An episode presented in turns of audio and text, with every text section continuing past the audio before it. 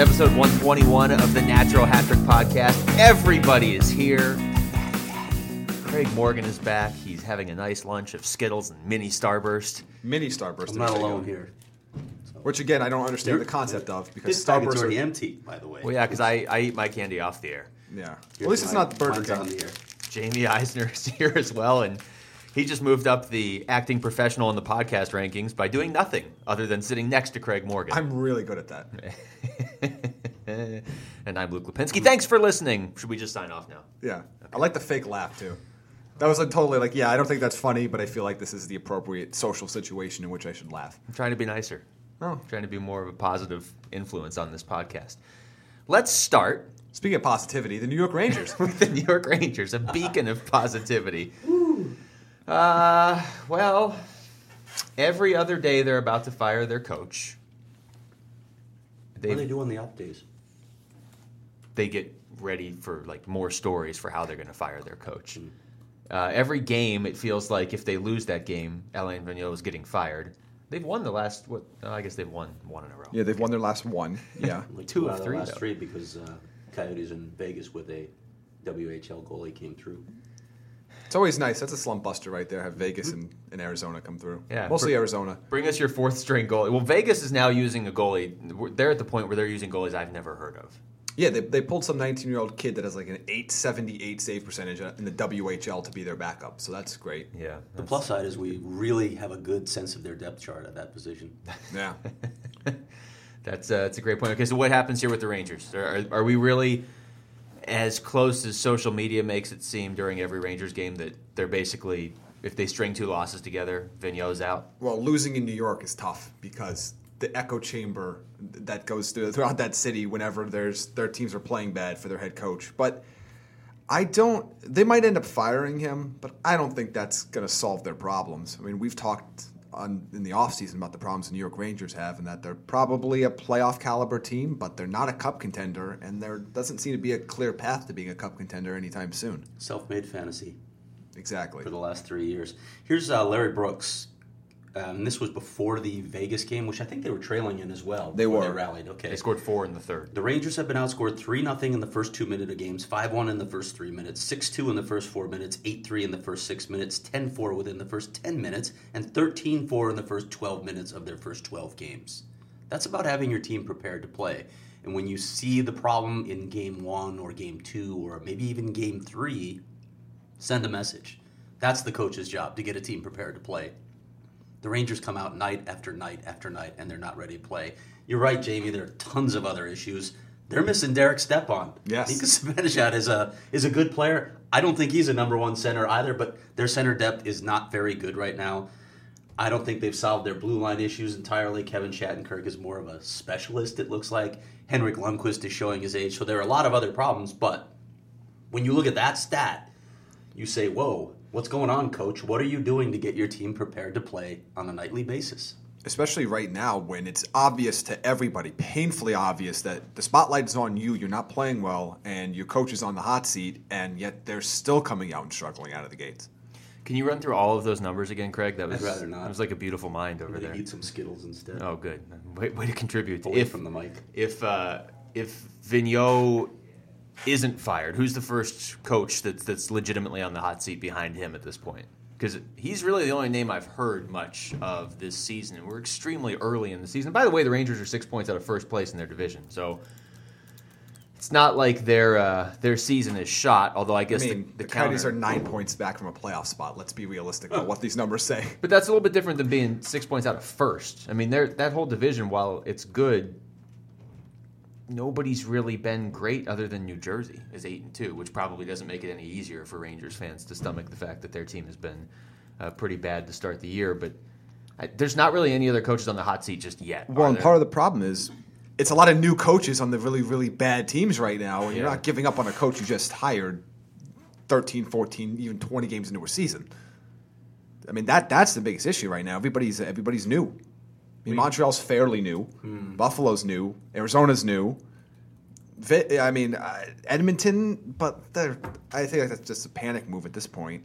I just can't see anybody else getting fired. Well, Toronto's lost three in a row. Isn't it time to fire Babcock? Coach of the year. that is not happening. This is- Uh, I look at Montreal though, and I think that's a place where you could have a reactionary move because of the the atmosphere there, the climate. There, there, there are expectations there, albeit unrealistic expectations with, with what that team puts on the ice. But yeah, what coach is going to come in and save the, the Canadiens right now? Yeah, and after all that stunt you pulled to, to get Claude Julien and all that stuff, I just feels like way too early in the season to make that move. But that's the New York of hockey market in terms of overreaction. Them in Toronto, but Bob Babcock's not going anywhere. No, but the best part of Toronto being good, and like I said, I never really buy into the whole argument of, oh, the league's better off if this team's good. But if you buy into that argument where Toronto has to be good for people to like hockey across the continent or whatever, the one of the components to the best part of Toronto being good is that their expectations become so unrealistic that when they do lose a couple games, they panic and they switch up the lines and they act like they're the team that's in last place in the league. And there's just that that is that's entertaining if nothing else. And they have somehow lost three in a row, which is kind of surprising. No, I think Mike Babcock has a pretty good sense of what's happening too. I, I, I don't. I wouldn't say it's so much reactionary on his part. He's trying to find a mix that works right now. No, now. more but- around the but you're- team. Yeah, you're absolutely right about that. After what they did last year, now I think everybody expects them in the conference finals, or it's a failure of a season. Which, you know, we've seen this act so many times where a young team takes a big step forward.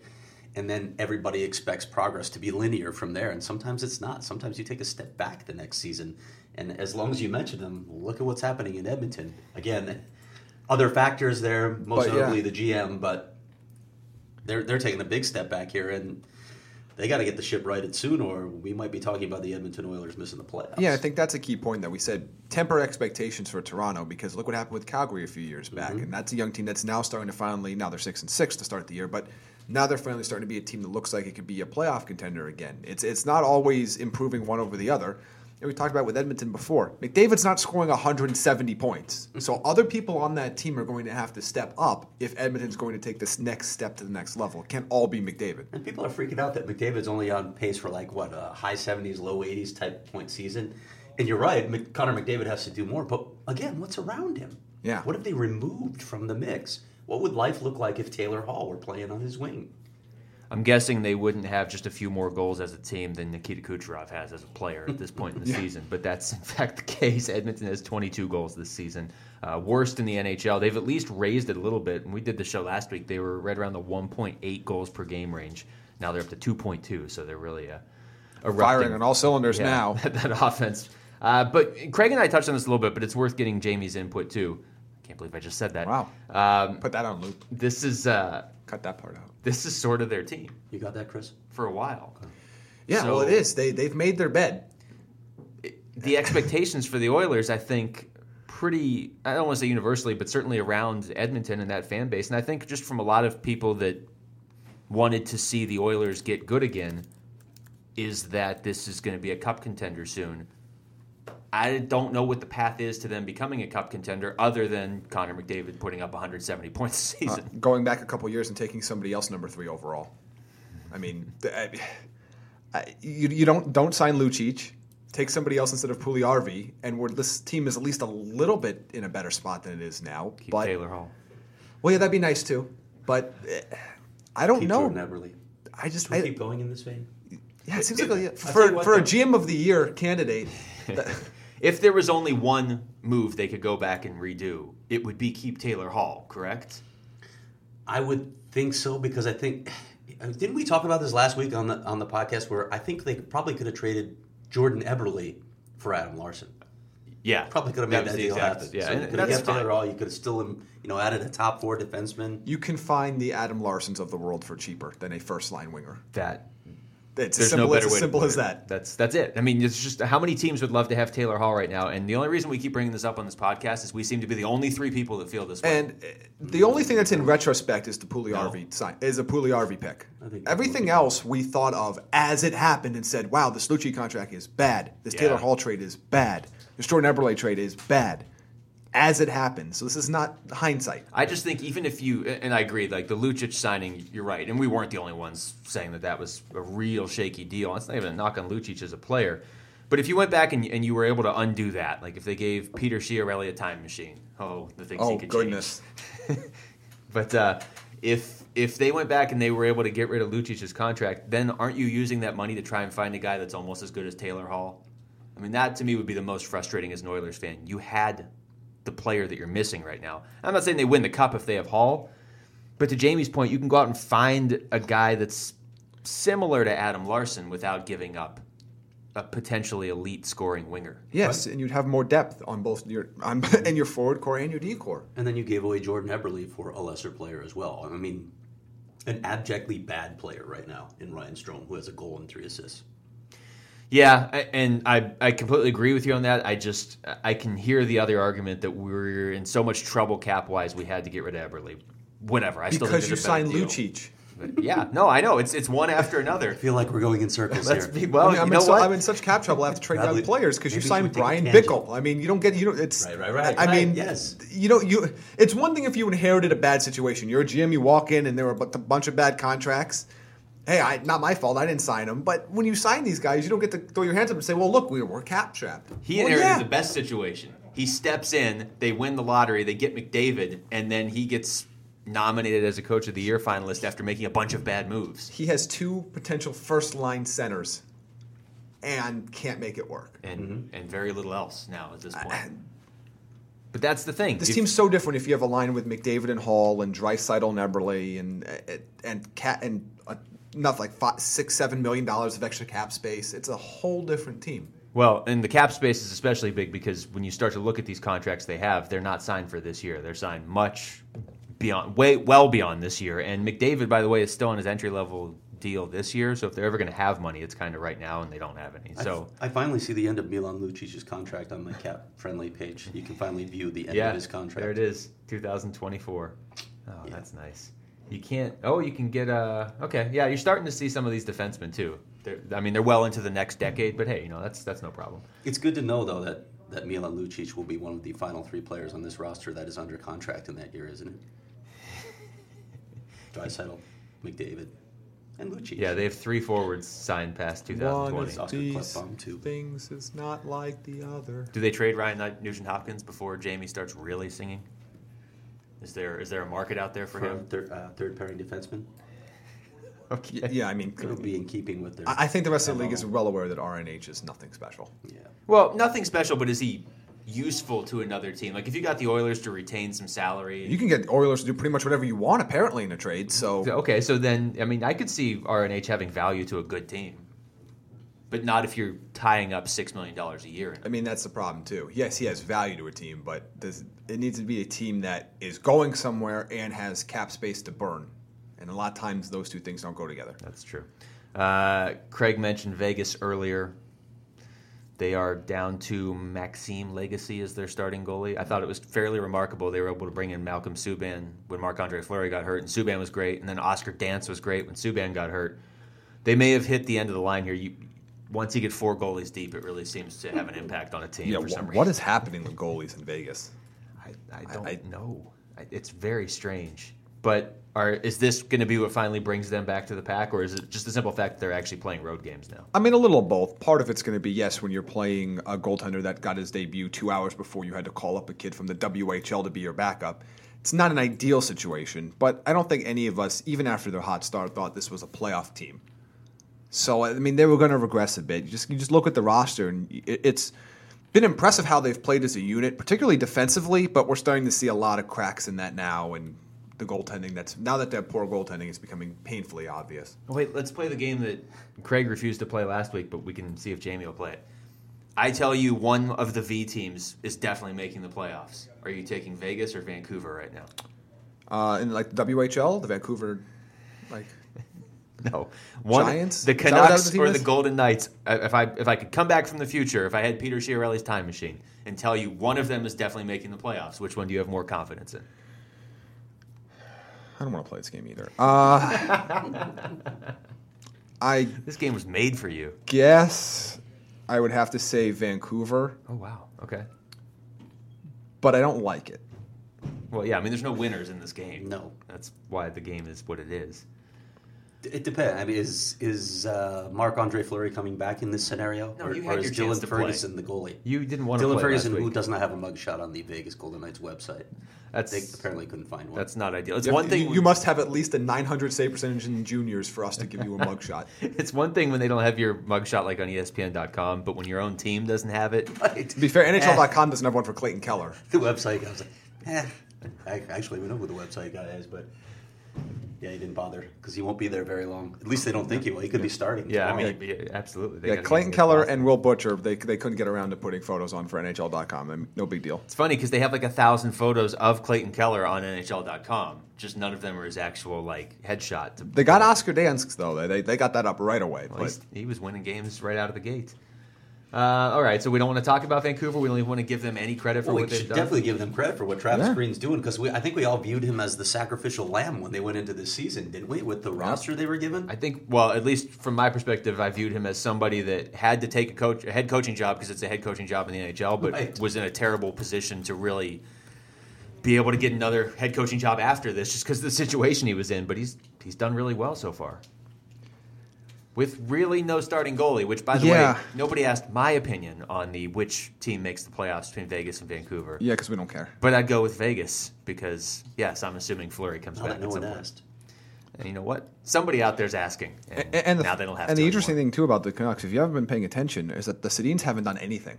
They're not even playing. They're playing like 10 minutes a night, aren't they? That that is The end of the line development. is Swift. I mean, Brock Boeser has been very good. Sven Baertschi's career renaissance in Vancouver over the last uh, year and a half after he's completely given up on. Uh, Bill Horvat's been fine.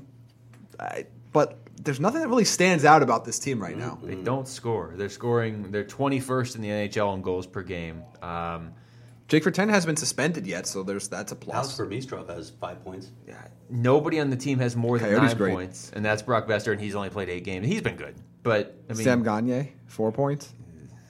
Yeah, again, this this lineup. you guys. Who would have thought once mocked you Thomas ta- took him away from a power play that falls over goals that he wouldn't score anymore? It's If you, took, shocking. if you took the Sedins off this roster, if you just scoured through this roster, you someone could probably convince you that this was in fact an expansion roster. A bunch of cast-offs that teams. It, it does. It does look like it. They really could use a, a full strength Loui Eriksson right now. All of a sudden, that signing would look brilliant. Um, let's let's stay in Canada here for a second and go over to Winnipeg. It's amazing what some decent goaltending can do. Wow. we'll see if it lasts. Not coming from the guy you signed though. See, now Hellebuyck was really good a couple years ago. He just didn't play enough, and then last year he wasn't good at all. Uh, they may have lucked out here. Or, I don't want to say lucked out because I mean they're the ones that drafted Hellebuyck, but they may um, they may get away with that horrible Steve Mason signing and still make the playoffs. And that Paul Maurice extension. yeah, Connor Hellebuyck's 6 0 1, 940 save percentage, 191 goals against in eight, eight games so far. Where would they be without him right now? They'd In- be playing Steve Mason. Yeah, in Means they'd be massive out trouble. Which, at least they got two and a half minutes of good goaltending out of Steve Mason before it all went. Before it all went down, uh, I mean, we've talked about this. I, I've been banging the Winnipeg. If they get decent goaltending, they're a, a Western Conference Final contender. Oh wow. Okay. And again, I don't.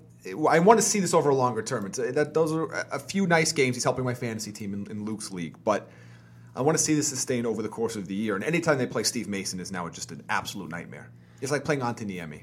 The uh, the thing I'd say about Hellebuyck, and I understand last year he wasn't great by any means, but the year before, eh, his first NHL action, 26 games and a 2.35 goals against average, 918 save percentage. Like not anything amazing, but you got to remember he was a rookie stepping into the NHL at age 22 at that point, and the summer before that playing for Team USA in the World Championships, eight games of 1.37 goals against. I mean, that, that's those are good numbers in the World Championships. Again, small sample size, but there are numbers out there to indicate he might be able to be a number one goalie and a decent one in this league.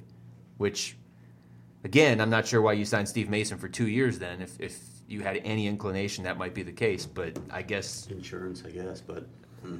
yeah, that's like buying car insurance when you don't have a car. Also, That's- you would have started Hellebuyck if you thought he was your guy in the first game of the year. That's true. So they, they, they can pretend that that's the narrative they want to sell now, but they thought Steve Mason was going to be the guy at least enough to split 50 50. That's well, but I mean, yeah, it is oops, but they're they're getting away with it for now at least. I'd like to see them in the playoffs. You remember the series they played against Anaheim? yeah, That was a terrific playoff series. I mean, did they get swept? They, got they got they got Got swept swept, but that was the So closest sweep I've ever seen in sports. yeah. I mean, that's damning with faint praise, but but it sounds like it's not you, it's me. It's the it, closest sweep it- I've it ever is. seen. Yeah, in it's it's not you. You just you just couldn't score a goal in overtime. Um, all right, where are we going here? Anything else on Winnipeg? This is where Craig usually jumps in with his his concern about the Blackhawks, and then I'm going to jump in with But I concern didn't even have it on the agenda today. I mean, I think it's obvious now that you should be concerned with the Blackhawks. Well, that's I guess that's my point. The Central Winnipeg is, is getting this goaltending. They're you know they're they've got goal scorers or at least a Blackhawks couple. are getting goaltending. They're getting very good goaltending. It doesn't matter. but everybody's kind of bunched up in the Central except St. Louis. Yeah. St. Louis has pulled ahead. They're 10-2 and one. They're doing it despite a lot of figure that out? injuries. Yeah, in spite of the injuries. I'm a little baffled. It's funny because Saint we I felt about St. Louis about two and a half years ago, like we've been talking about the Rangers. Of they're just not going to have enough pieces to get over the top. I don't see how they're going to get mm. there, and they just continue to mm. stick around. They're not a bad team. I think we should we should both just stop and make Craig talk because I'm pretty sure he's eating candy right now. Oh, he's he's trying to By the way, I'm, I'm not a big fan of the Starburst minis.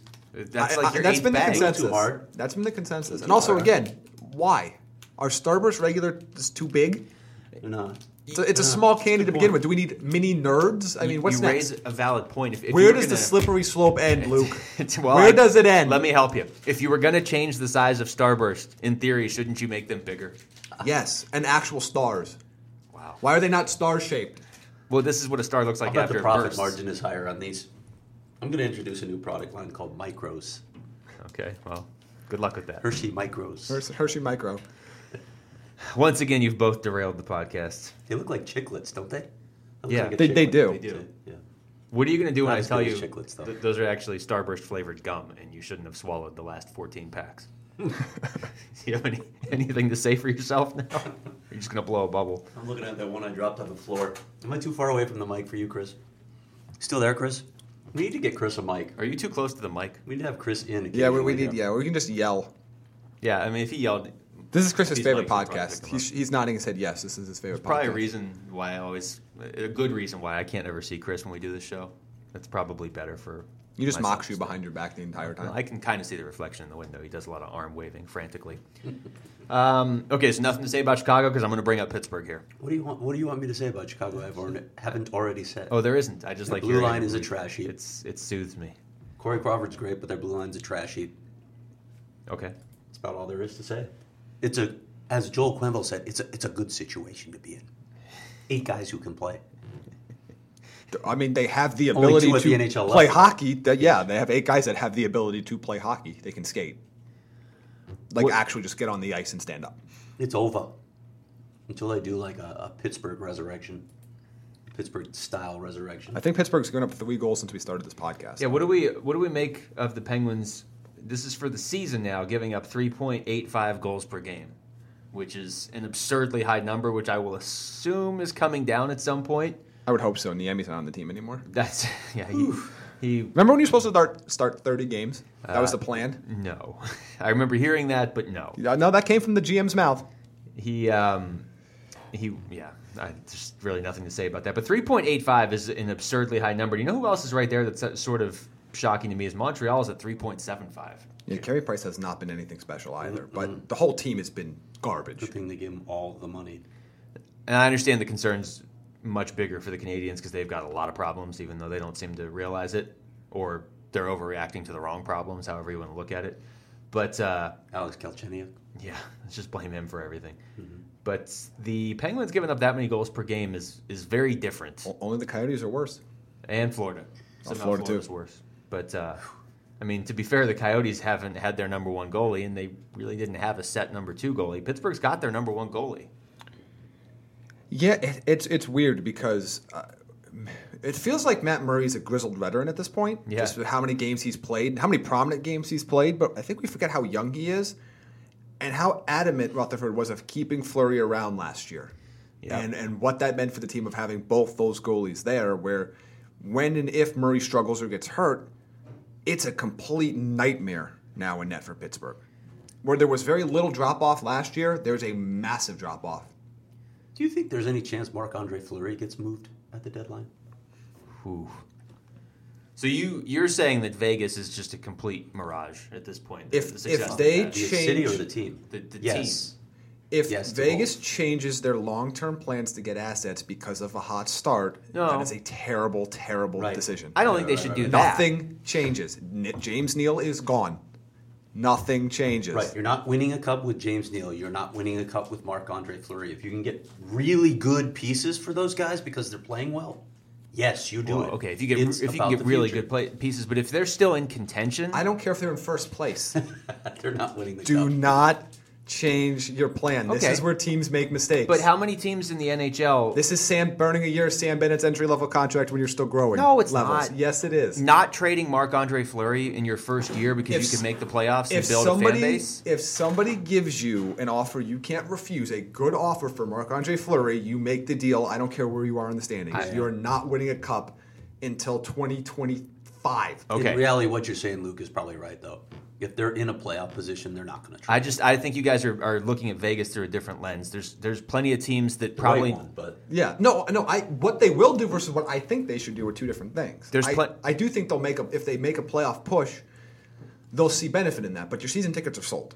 there's plenty of teams that are in first place or in second place and probably realize they're not going to win the cup and they don't dump all their players every year. Yeah, just but because the- they're not going to win the cup. This isn't the NBA. they're not an expansion. But but that's the difference though. It's there's no other team I look at and say they're except maybe maybe the Coyotes the way they look at it right now that are five plus years away from contention that have that have no base. They have they have very little prospect pool. I mean this is a this is a different scenario.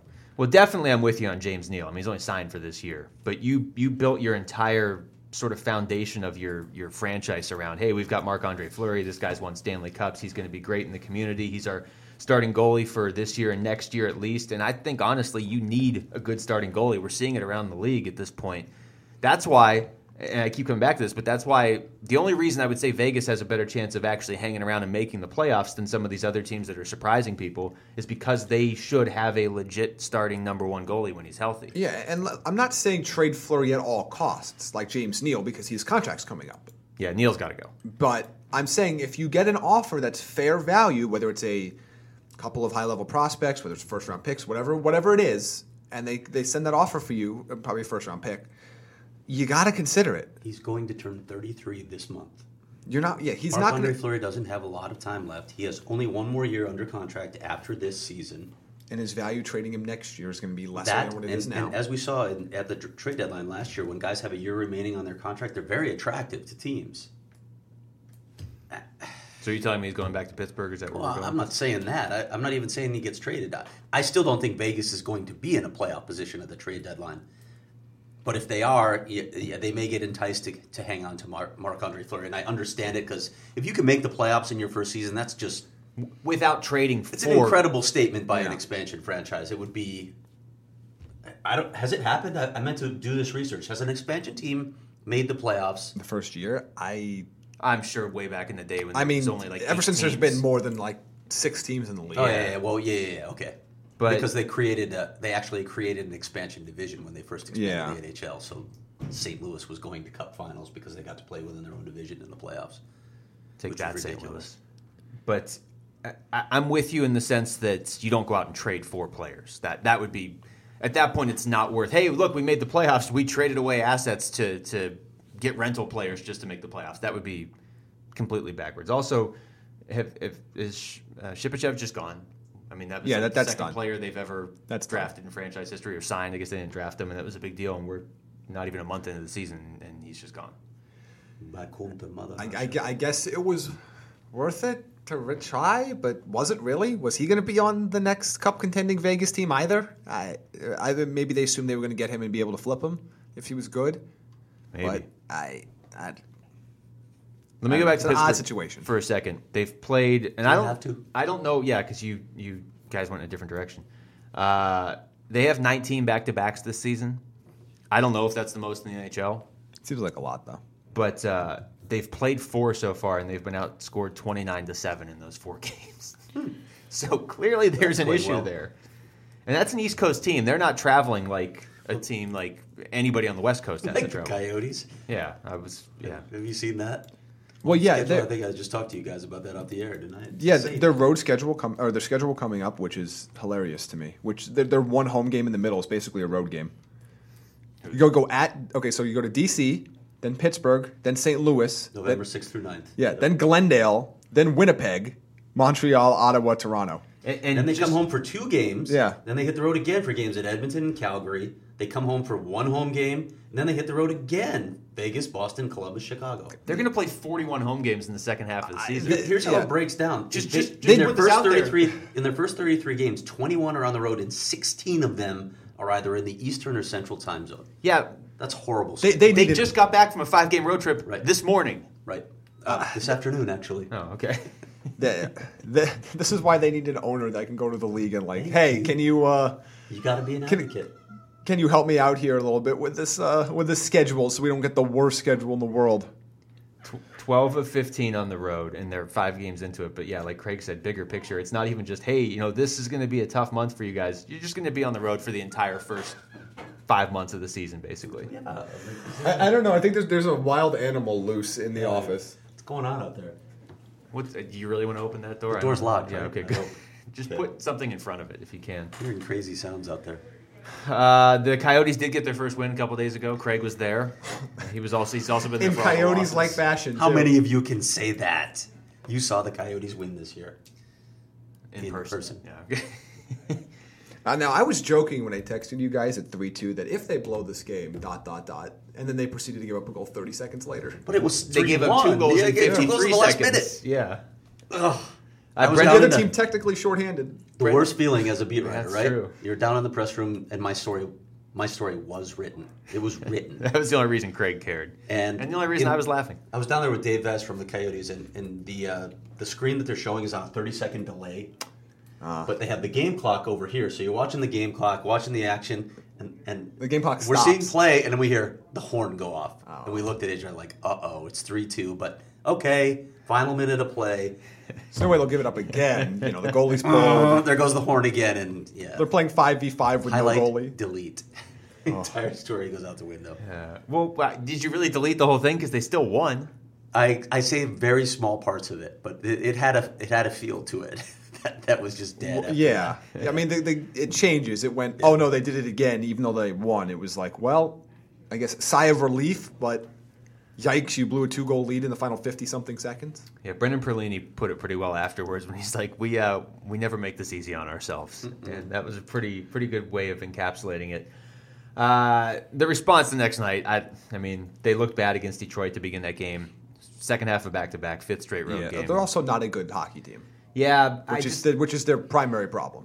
well, no, their primary problem is they don't have a goalie. Well, that or they, and they can't pass, and they have one player on their team that can score. I, I hear what you're saying, but you could go through all these games and easily. And Rick Tocchet said this the other night, and I, I agree with him. They could easily have five wins right now. They don't have anybody stopping the puck. I love I love that excuse. We could easily be the Jets could easily be five and one if only. Well, that, that's not how this works. it, it the only reason it's it has any credence is when you look at them and you say, okay, they're one eleven and one. They're a horrible hockey team. Uh, Yes. If they had goaltending, they would have beat Anaheim. They would have probably beat Detroit the first time. They would have beat the Islanders. They would have beat New Jersey. There's no denying that. So that doesn't make them a good team. I don't know. I don't know how scenarios play out in a game if they don't give up a certain goal. If you're don't not think you giving can up five that. goals per game, you're beating those. Yes, games. goaltending is obviously an issue, but so is their defense. Yeah, that's I- not all goaltending. I don't No, think goaltending fair. is I don't think it's fair bad. to say that they would have wins because they had better goaltending. I think they'd have a few, but to say they get to five or six, that might that might be dramatic. I think they might have three. They might have four. If they had, let's say, healthy, normal, average Mike Smith, they probably have two or three wins right now. But I, I think blaming the, the goaltending more than it should be. Again, goaltending deserves plenty of blame. I think masks what their bigger issues It's not are. just no, no. I agree. There's bigger issues, but it's not just the numbers. You're watching goals go in that should not go in, and Yeah. then they're losing four to three to New Jersey when they should win that game. Yeah, I mean their save percentage is criminally low. Like it, it is, and that it's going to improve. I would hope. I mean, unless they're going to start going to the Vegas school of pulling kids out of the WHL. And I, you know, look at the situation last night in Detroit. Scott Wedgewood just comes to the team. I mean, I'm not as- blaming the goalie last night. They were but- outplayed last but here- here's the thing. Uh, You know, he's saying he said us to us, you know, before that game. I'm still learning guys' first names. yeah. So makes communication a problem. First of all, Then they ask him, the guy hasn't played in, he's played one game in 11 Yeah. and a half months. Okay, go play a back to back in the NHL for a guy who, by the way, told me he sweats profusely, which was hysterical when he described that. he said, in pick, pick up basketball games, you can't guard me, you just slip right off me. Which, of course, made me think of that Ben Stiller thing, the scene in the. anyway, I'm getting way off track here. I did see you tweet that out though. he uh, he gets in there in that game last night, and, and and look, I know the narrative from that first period is, oh my God, Detroit just came at him in waves. Well, they scored two goals very early in that game, and as we all know, when you score, it creates momentum for a team, and I think that's part of the reason why Detroit was coming at them after that. The first goal has to be stopped.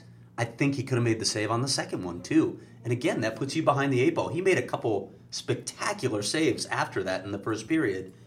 But in many ways, the damage is already done. Your goalies put you behind the eight ball. Yes, you didn't have a good start as a team, but if he makes those saves, we might be talking about a different situation again. But also part of the problem for Arizona is they're not feared. I don't th- I don't see teams getting up two nothing and then sitting back like okay we need to make sure we're playing the tightest defense humanly possible because we can't let Arizona back in the game. They're still extremely aggressive and actually breaking teams' trends of playing prevent defense with a lead is really hurting the Coyotes a lot. That's the other thing that's weird. There's been a couple games like they were dominated by Vegas in Vegas, and they were dominated by the Bruins in- once the second period hit in, in Glendale. And I would say to a certain extent against the Rangers and Detroit on this road trip. I mean, they fell way behind. When you look at all these other games, they really haven't been down by two goals until the other team scores an empty net goal at the end of the game. It's they're just they've got a lot of things to work out clearly. Mm-hmm. But again, this goes back to my point of if you're a Vegas and you're an expansion team and you have a number one goalie, hold on to him because there's just. I- This is what I was saying a couple years ago when Florida went out and got Luongo. You've got a young team. If you have a good goalie that can keep you in a lot of these games, that should hasten your development. Now I know it didn't for Florida because they got all weird. No, but you look at what's happening now in Jersey, and this is what you'd hope that you have a. I guess he's not super young anymore, but you have a, a high quality goaltender with a young team that's ready, that's hungry and ascending with talent, and then it comes together. The problem is, is the Coyotes are still probably a couple years away from being where Jersey is. And Vegas isn't that in that situation either because Vegas isn't that young a team. Vegas is much older than the Coyotes. Yeah, actually, that's true, yeah. So I, I don't know that you need that. I mean, you always need confidence from a goaltender bleeding out into a team, but when you look at what Vegas's grand plan is, it, it's a it's a lot different than other teams. I, I would say if, if you had a really young team in, in front of him, then Marc Andre Fleury would uh, have great value to Vegas because you need to build confidence in a young team. But there are a ton of veterans in that lineup, so I don't know. I, st- I still think if you get down to the trade deadline and Vegas is out of a playoff position, he's going to be a very valuable commodity, and you have to think long and hard about whether you want to cash in on that. What about the uh, Calder race about a month into the season? Isn't we're it over already? Coyotes. Well, I mean, there's some good players behind Clayton Keller. There are. but he's not slowing down. I, I- again, it's only 13 games, but now you're looking at what 16 games in his career, and he has 17 points.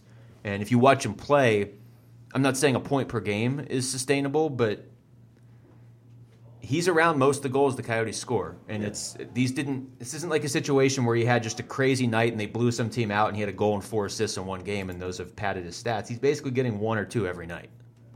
Yeah, and, and he's he's clearly been the best player on the Coyotes this year, and he's very even when he's not scoring, he stands out in some of the passes he's making, and you know, he had a five goal lead now on or four goal lead now on everybody else and every other rookie. So three, no, Kempe scored the other night, so three Kempe, goal yeah, lead, and Kempe's. Yeah, four no, point I mean, lead. I got a chance to see Butcher and Bratt up close with the Devils, and they're both impressive. Butcher had a lot of his points early, by the way. He had yeah, like nine assists. Yeah, he had nine right away, and he's on eleven so now. he's tapering off a little bit now. Sergachev, I haven't seen him play yet, and that's I mean, obviously he's not going back down. He's not going No. anywhere. He's No. going to stay with Tampa Bay because he's ahead of schedule. But in terms of a dynamic player, right now there's nobody in Clayton Keller's class in that rookie class. He's just been he's been spectacular, and you watch it on, when you watch it on a nightly basis.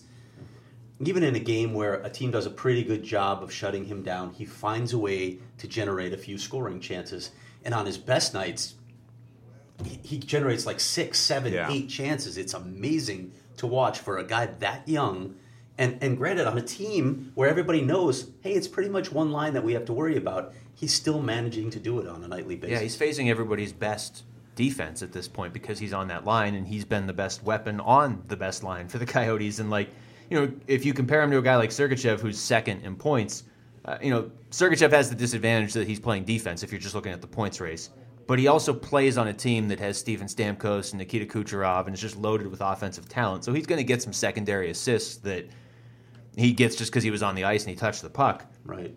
Keller's not getting any cheap points right now. He's creating pretty much everything for the Coyotes. So Yeah, and he's got a massive amount of primary points Yes, he too. does. For a team that's not scoring that much.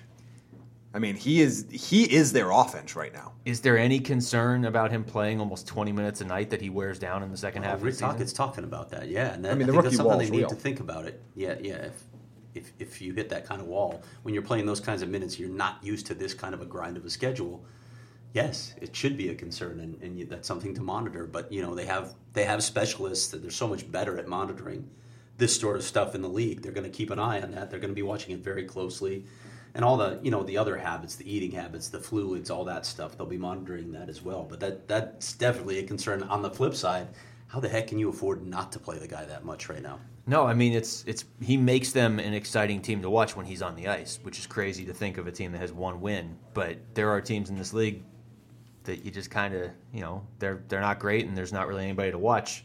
The Coyotes finally have one of those players that even if you're not a Coyotes fan, you probably want to at least check it out and see what he's doing because when he makes plays, they're they're pretty like the goal against New Jersey the other night where he just took the puck from Nico Hischier, who's a pretty good player in his own right. Yeah. And it, it honestly it looked like it looked like a basketball play where somebody just comes up and takes the ball. Like he just came up behind him, took the puck, went in and scored. That's not typically something you see in, a, in an NHL game. He's been involved in almost half of Arizona's goals. It's crazy. I mean, that's remarkable. We were just talking about this off the air. What do you think about the idea of uh, Brendan Perlini moving onto that line and Max Domi dropping down to the second line, maybe trying to balance things out a little more? I think it'd be very interesting. Saying Domi's not having a strong start, and Perlini's not afraid to shoot, and I think that's that's an issue where you- you're a young team that's giving up a lot of goals. You need to take as many opportunities as you can, and you can't pass them up or miss them or fan on shots. Yeah, and Max has had a, had some trouble finishing lately. Maybe He needs really to get, bring the hair back. Well, that could take a little while. You were on that road trip, Craig. I mean, what's the the thing to remember with this team is they've had their number one goalie for one game. They haven't had Jakob 90 Chychrun. minutes all year. and they really didn't have Brendan Perlini for very much. They've had mm-hmm. him for now close to half the season, but not quite. How much of a jump did he give them? You know, watching him in person. I know that it didn't translate into anything more than one win, but how much much better do they look offensively in your mind With when they have Perlini? Yeah. Well, I just I, he gives them another score. Uh, uh, Rick Tocchet broke him down last night because I asked him about his him as well. And again, he Rick wants pretty much all his players to be guys who get into the corners and they create turnovers that way. And you, you generate zone time is what you do if you can hang onto the puck and, and keep things going in the cycle. So he wants all of his players to do that. I'm, I'm not sure a couple of his guys are cut out to do that. They seem like more sort of good ice type of players that find seams, find openings, and then, then they can shoot. Brendan Perlini feels like that a lot to me, but what Rick Tocchet did also say about him is his speed through the neutral zone is terrific. And you see that. There was a play last night where he backchecked and broke up a two on one with his speed. It was incredible to watch. And that's that's a hustle play. So he, he's making those types of plays, and then he has that ridiculous wrist shot. It's just, it's one of the best I've seen, to be honest. And it's so deceptive in the release, too. So I think he brings, you know, the, the threat of another goal scorer to the lineup. But again, you need someone to get him the puck, and that's that's a big problem with the Coyotes right now. I still don't feel like they have enough playmakers. So that that's why I'm talking about maybe you consider putting him on that line, and then you know you drop Max to a second line as as another playmaker. Put him on a line with Duclair. Assuming, Yeah, you I mean they've they've had good in there. success together. Get Anthony Duclair back in the lineup. Hopefully he had a couple good practices to do the things that Rick wants him to do in the corners. And I, I do think you know because Anthony's not a guy who generates his own offense enough, so I get why they're asking that of him. Get in the corners. He has ridiculous lower body strength. Maybe he can create some turnovers, and they can generate offense that way. But he's had good chemistry with Max, so maybe try that again. Yeah, You're one eleven and one. It's not working all that well. Give something else a try. Is Perlini the second best pure goal scorer on this team when he's going? Because it's too early for me to even judge Well, that. but not not just based on this year. I mean, based on what we saw last year. I know he's only got two goals this year. He's only played seven games. Uh, His assist was nearly a goal, It got redirected, and he was nearly credited with another goal the other night when they thought he redirected Keller's uh, ninth goal of the season. So I mean, he's. I just you're looking up and down this lineup. Who else do you see as a better pure goal scorer at their best? You just talked about his size and his skating ability and, and that quick, deceptive wrist shot. I I'll, I don't I'll- see anybody I'll split the difference here and say he has the second best shot on the team. okay. I, we have to see him finish over a course of a full season, multiple seasons, before we say he's the best goal scorer. Yeah. But he has the potential to be. He's got an unbelievable shot. He always has. But he has to actually do it. Yeah, and there's there's other guys. Eh, again, if if Duclair can get back to if he can add that element they want, and he can get back to somewhat of what we saw in his rookie season, he's he's a guy who can produce. The other guy to watch, he's he's just coming along. He's doing some good things. Christian Fischer is a guy who I think, and I think Rick talked said this as well. Once once that guy starts, you know, getting to the net, using his strength, his body, he's he's going to be one of those guys who scores from in close because he has the size and he has the hands to do it. I like his progress so far. He's playing hard. He's he's really tough in the corners, and they're working with him on, you know, maintaining control of the puck. He's doing a good job there. So there's some other candidates in that mix. Is I guess what I would say. The uh, Coyotes will play Buffalo on Thursday, so we've all kind of taken a closer look at Buffalo, just randomly because, or not randomly because that's who the Coyotes are playing. But I don't understand the Sabres. Like we talked about Edmonton earlier in the show, and you know how, how can you get Connor McDavid? You win the lottery, and here you are at the bottom of the standings again. Um, and as Jaime pointed out off the air, if they finish with like the fourth worst record, they're getting the number one pick again, right? Yeah, of course. That's just, just a given. the, just the rules. I don't make them up. Uh, you just kind of remind us all of them.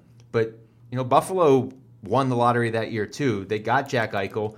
He's been fine. He hasn't been great this year. Four goals in twelve games, but twelve points in twelve games, and he is a pretty dynamic player. Why are the Sabres still this bad? Uh, it's I can't quite put my finger on it, but if you remember when we did our preseason, no way they make the playoffs Yep. draft. Like everyone kind of went, oh, when I said Buffalo, I I don't see it. This team has never. This team has always been all potential. They have Yeah. never executed at a high level for a consistent period of time in the last four to five years. They've won three games this year. I I don't know why. Again, you you have a number one center now. I don't. He's not a franchise center, but you have a number one center. You have Ryan O'Reilly. You have a decent number 2 mm-hmm.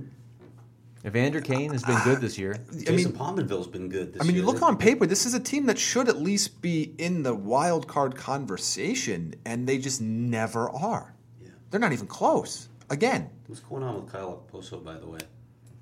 he doesn't have John Tavares. Yeah, two assists. That that's Yeah. tough. That's that's money spent on a guy who's not producing. But When you're one of the ten best players in hockey's favorite winger, and now you don't get to play with him anymore, it's it's tough. They just have so many guys on this team that aren't. You just look at their stats. They're stats. not pulling their weight. They're just yeah. I mean, and like the defense is nothing special. Uh, Robin Lehner's been okay, but I just you look at Buffalo, and I haven't seen all their games, and it, look, it doesn't shock me if Jack Eichel comes in here on Thursday and has an amazing game. Buffalo beats the Coyotes, but that that would bother me as a Sabres fan if if you watched all the Sabres games and all the Coyotes games. I don't know the Buffalo looks that much better right now, and they should. They got Jack Eichel. but do you think some of this has to do with the transition to uh, Phil Housley? I'm sure on some level it is, but you know, and I feel like a broken record on this. But one of the first things I do when I look at teams, I look at their blue line, and mm-hmm. outside of Rasmus Ristolainen, who is fine but hasn't taken that next step to be an elite defenseman, what else is there that you like? I like Scandella. You don't like Marco Scandella? He's fine, You really like Marco Scandella. but You bring him Scandella up on every Ristolainen, does that move the needle as your top pairing? I like saying the name. Okay. I'll have the Marco Scandella. I feel like you asked like It's 14 of our it? guests over the summer about Marco Scandella, and he wasn't on all those teams. You're just a big It's like, does, does. Matt Tennyson, Jake McCabe, Justin Falk, do they do? Are you excited by them? I'm not excited by them. Viktor Antipin? You, you left him out too.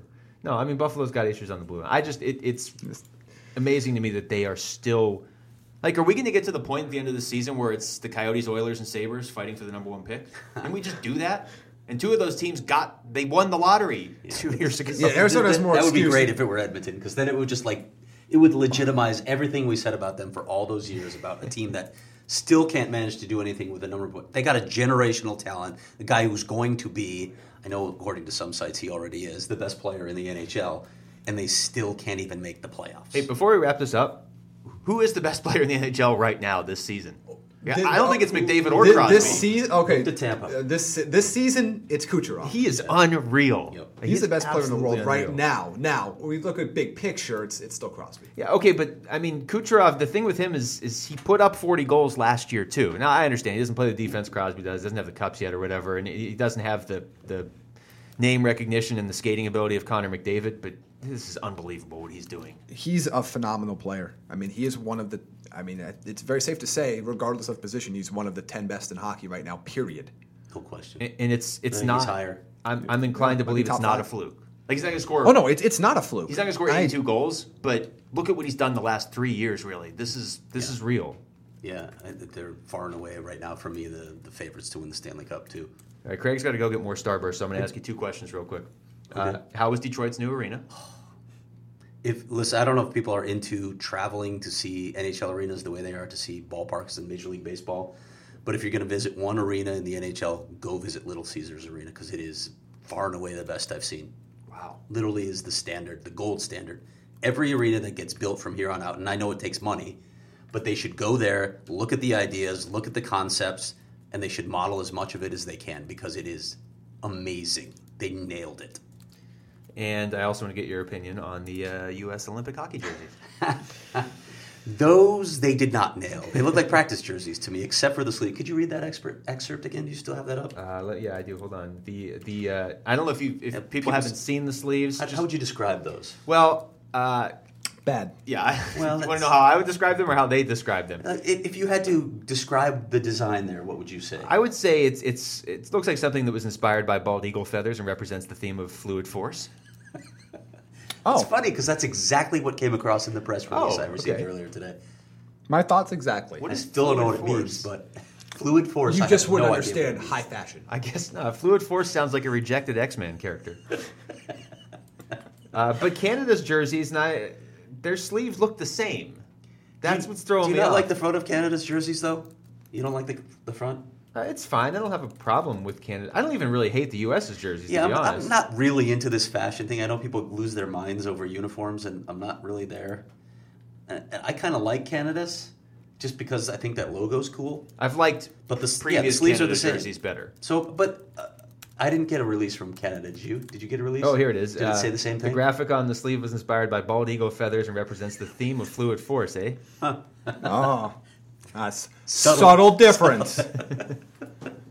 Doesn't say anything about maple Exactly. syrup or ketchup chips. That's confusing. No, I had a lot of people complaining about that it's too plain on the front, but there's uh, and there are other people who will say simplicity is good. Somebody told me they want. I think it was Chris Peters from ESPN told me he wanted horizontal stripes, and I just Nobody wants kind of stared stripes. stared forward blankly because I have no idea what that means in the fashion world. I don't know why that's important. I would have thought like we want Connor McDavid's face stitched on the front of every jersey. That would have made a little more sense to me. The fighting McDavid's. The fighting McDavid. Well, it'd be nice if you know. Well, they can't because they can't send anybody. It Oh, could, yeah. it could have just said a team on which Connor can win.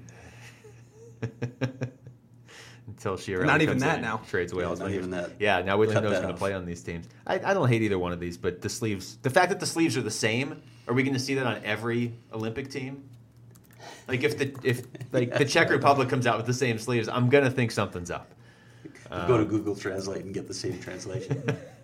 All right, you know what? We ran out of time to talk about Ottawa. What a shame. We'll do that next week. Oh man, oh, look, so I don't have to apologize Uh, because I wasn't planning to. I didn't think you were going to. Hey, have you seen how many overtime losses they have? What's Uh, what's their actual record, not their NHL record? What? How many games have they won versus how many games? They've have won they lost? five out of 12. They do have a lot of overtime losses. Yes, they've lost more than they've won. This Thank is looking a lot like Vancouver. Was that last year or two years ago when they lost every game in overtime? Also, that game the other night, and it doesn't happen often, but Wolf Erik Karlsson. Yeah. That was a that was a rough one. But when you say it doesn't happen very often, that's like one every four years, basically. Yeah, you, yeah, you're not going to see that happen to him. I mean, the puck being taken off of his stick and in the back of the net within three seconds very often, but that was a microcosm of their season. They're not very good. Who could have seen it coming? But they're in second place in the Atlantic. Because nobody loses anymore. Nobody loses anymore. No, I could find you a few teams that lose. All right, that's going to do it for us. I know one. For uh, Craig Morgan, for Jaime They take all the losses for the whole league. I'm Luke It's very nice of them to fall on their sword for everybody else. Thanks for listening to the Natural Hat Trick Podcast. See ya.